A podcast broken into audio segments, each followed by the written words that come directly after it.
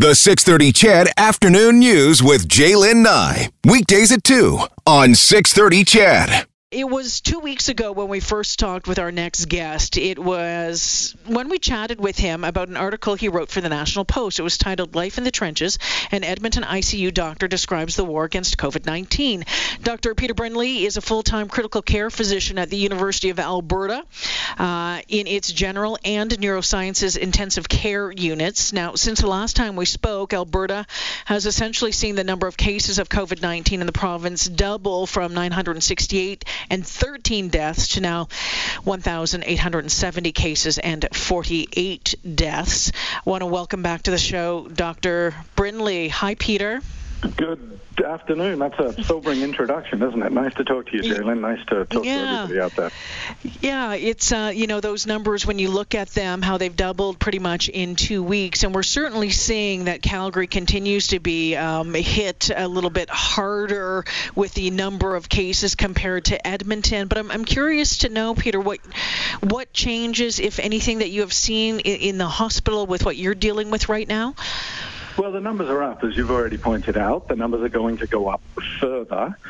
We're doing better than just about everywhere else in the world, uh, which is a, you know, a nice thing. It's a strange record to hold, but uh, things haven't changed a great deal. Uh, we're just soldiering on, and I hope people at home are too continuing to soldier on. Do you have still what you need? We know that the Alberta government been working hard to secure the PPE. That um, that there was the concern about shortages there. Um, are you still seeing what you need in the hospitals?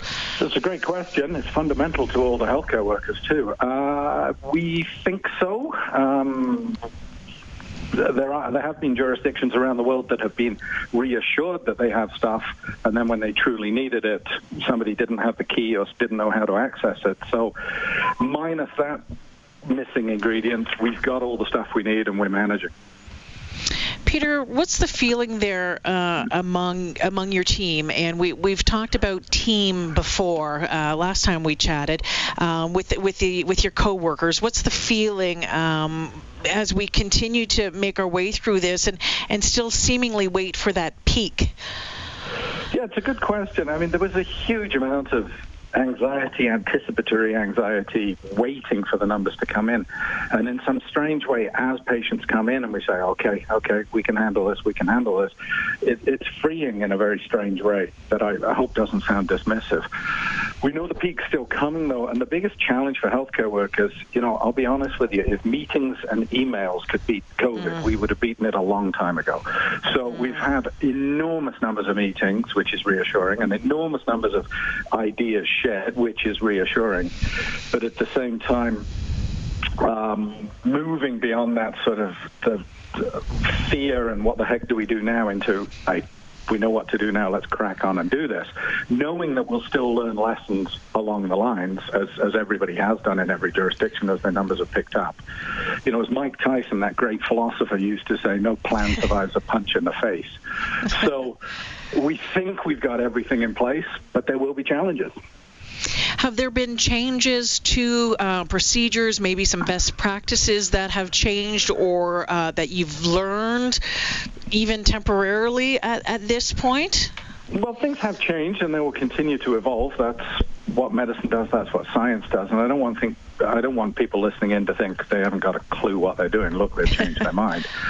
So, for example, we weren't initially wearing paper masks in the hospital, but now we are. Mm-hmm. Um, if I can sort of sympathize and empathize with the public, we were allowing visitors to come into the hospital, and, and we feel absolutely gutted that visitation has been all but banned except for special circumstances because those family members not able to visit their loved ones, it must be truly harrowing for them.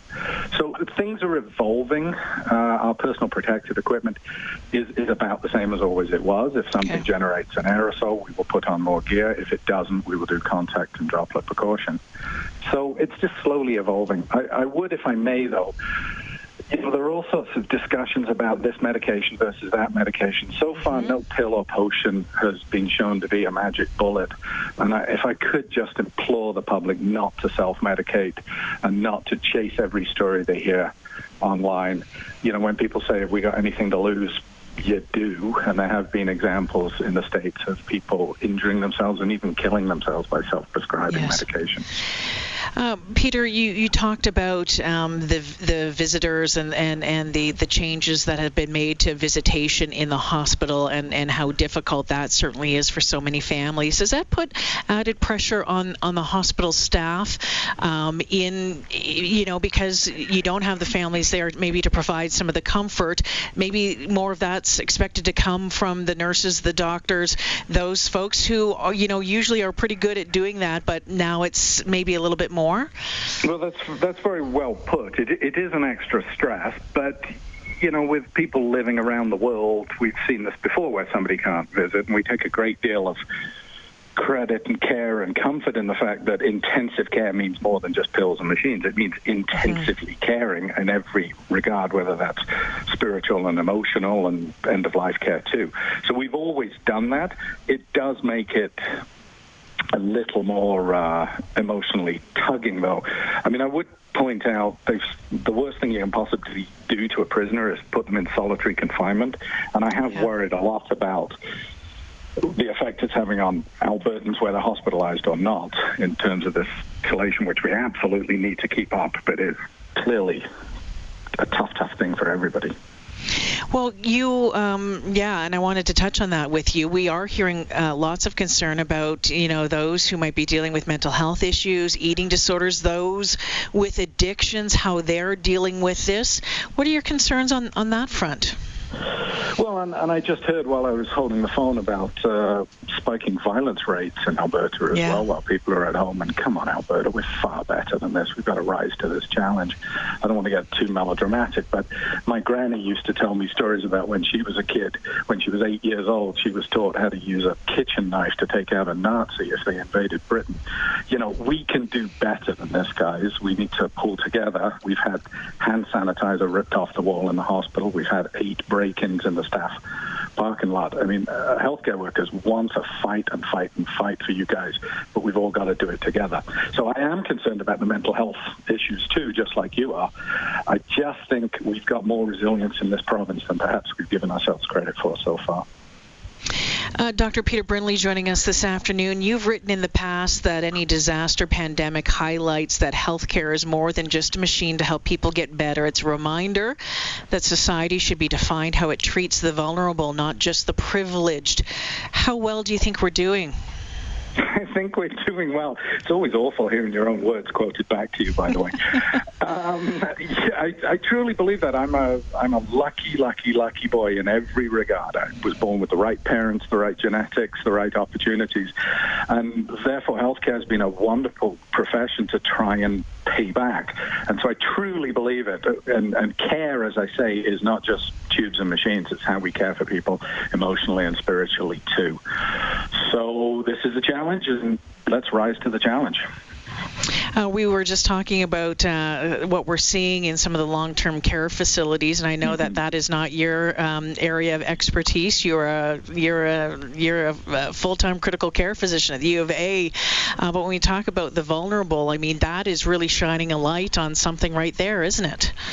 Isn't it? Uh, and they are Albertans as every bit as you and I are, and so we can't ever regard this as a disease that just affects the other or just affects people who are quote unquote old to begin with. That's that's just not acceptable.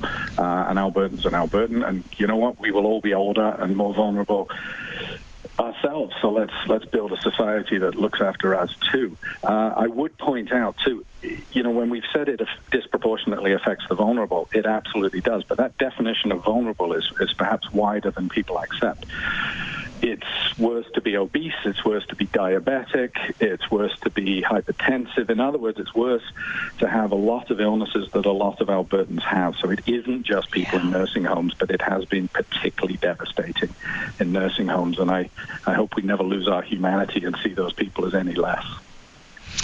Um, Peter, some people are getting really quite twitchy. They're they're wanting to see things get moving, uh, to ease restrictions, to go golfing.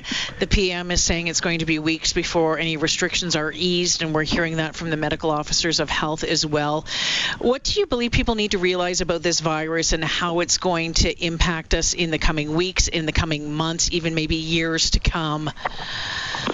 Well, my friends in, who've done military service have said this is exactly what happens. People rev themselves up, but they only have a week or two of sort of fuel in the tank, and then they do get twitchy.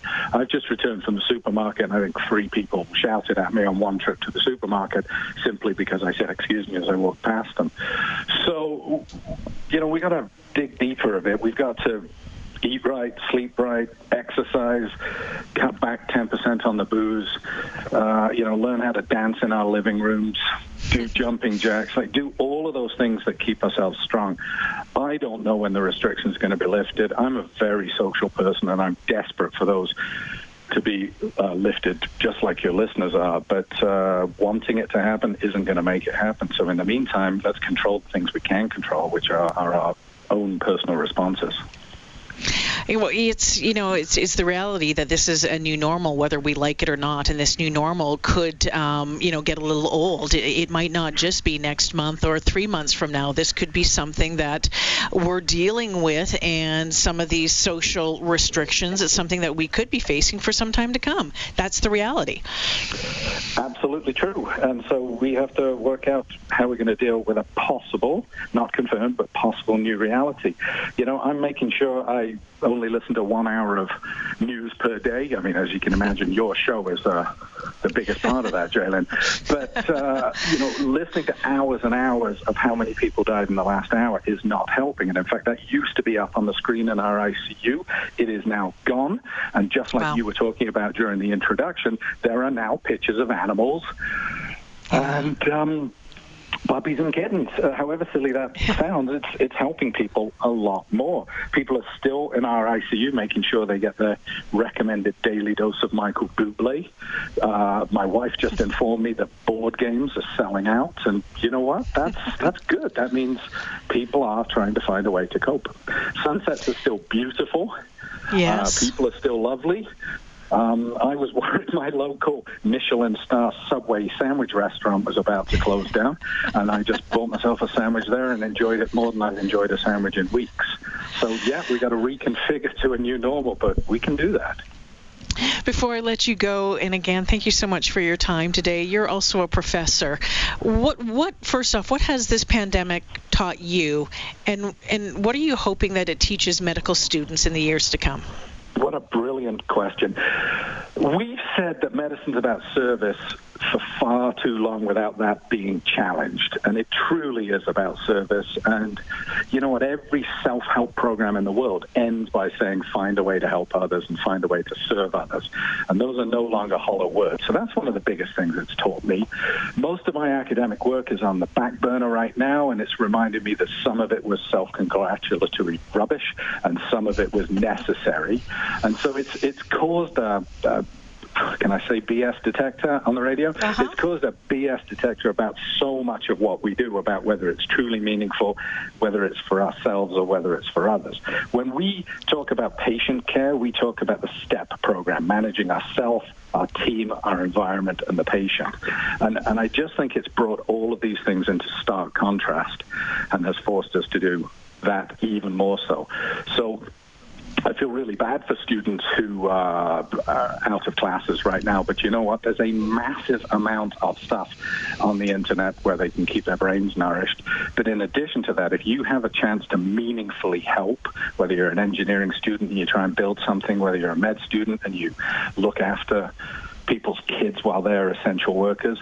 I think that's going to be a much bigger lesson than anything that can be taught in a textbook. And I think many of us will look back at this as an event we would never want to repeat. But boy, oh boy, it was it was a thing that made us.